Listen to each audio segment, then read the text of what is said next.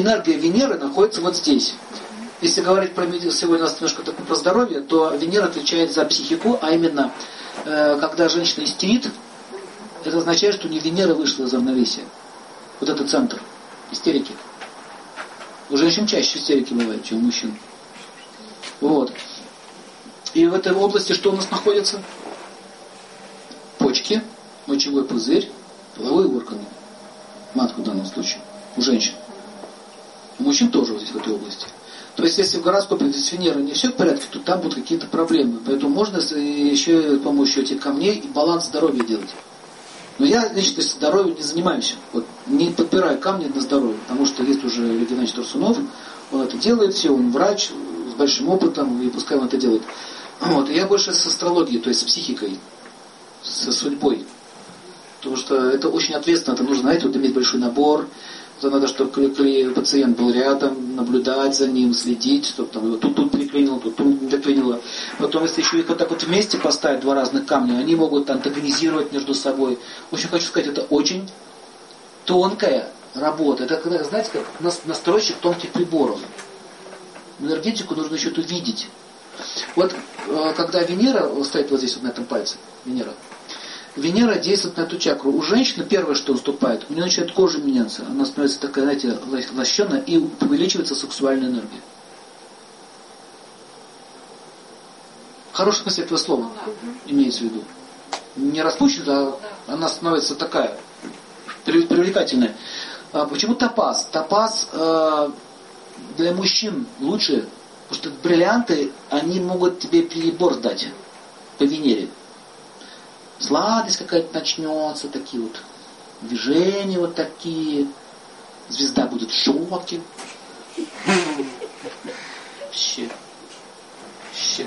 А, видите? Потому вот этого вот не было, поэтому мужчина лучше топазы. Женщинам тоже топазы может давать, если женщина деловая. Где нужна такая энергия, знаете, не венерить, глазки строить, а вот по-деловому. А вот бриллианты, некоторые виды бриллиантов, вот розовые бриллианты, они действуют на половую чакру, и они вас вот чисто секс дают. Вот все, тебя просто будут хотеть. Тупо. Извините за выражение. Иногда полезно.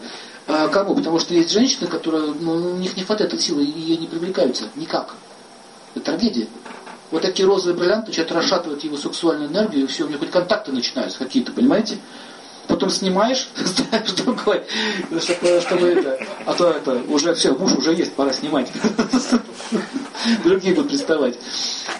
А вот синие бриллианты, они вот бриллианты, значит синие. Смотрите, они все белые. Вам так кажется, что они все одинаковые. На самом деле нет. Есть такое понятие, как флюоресценция. Вообще вот эти камни и бриллианты немножко отдельно стоят друг от друга. То, что бриллианты связаны со звездами, а это с планетами. Ваша восходящая звезда это есть ваш бриллиант. Они все разные. Поэтому синяя флюоресценция, знаете слово флюоресценция? Си, синевой отдает, вот это мужские. А если вот белый или розовой, это женский. Вот, вот это увидеть надо, очень важно. Э, потому что бриллианты сильно действуют на гормональную систему, на гормоны. Еще очень часто бывает, что человек начинает бороться с камнем. Вот у меня был случай, одна женщина, она была э, жена генерала. Ну, знаете, генеральша, то есть. Хотела себе Венеру усилить.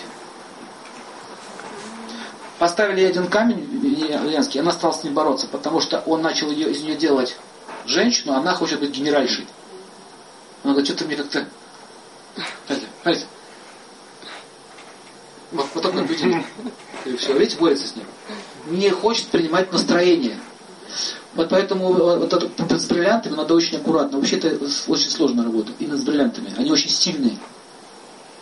У них энергетика очень мощная.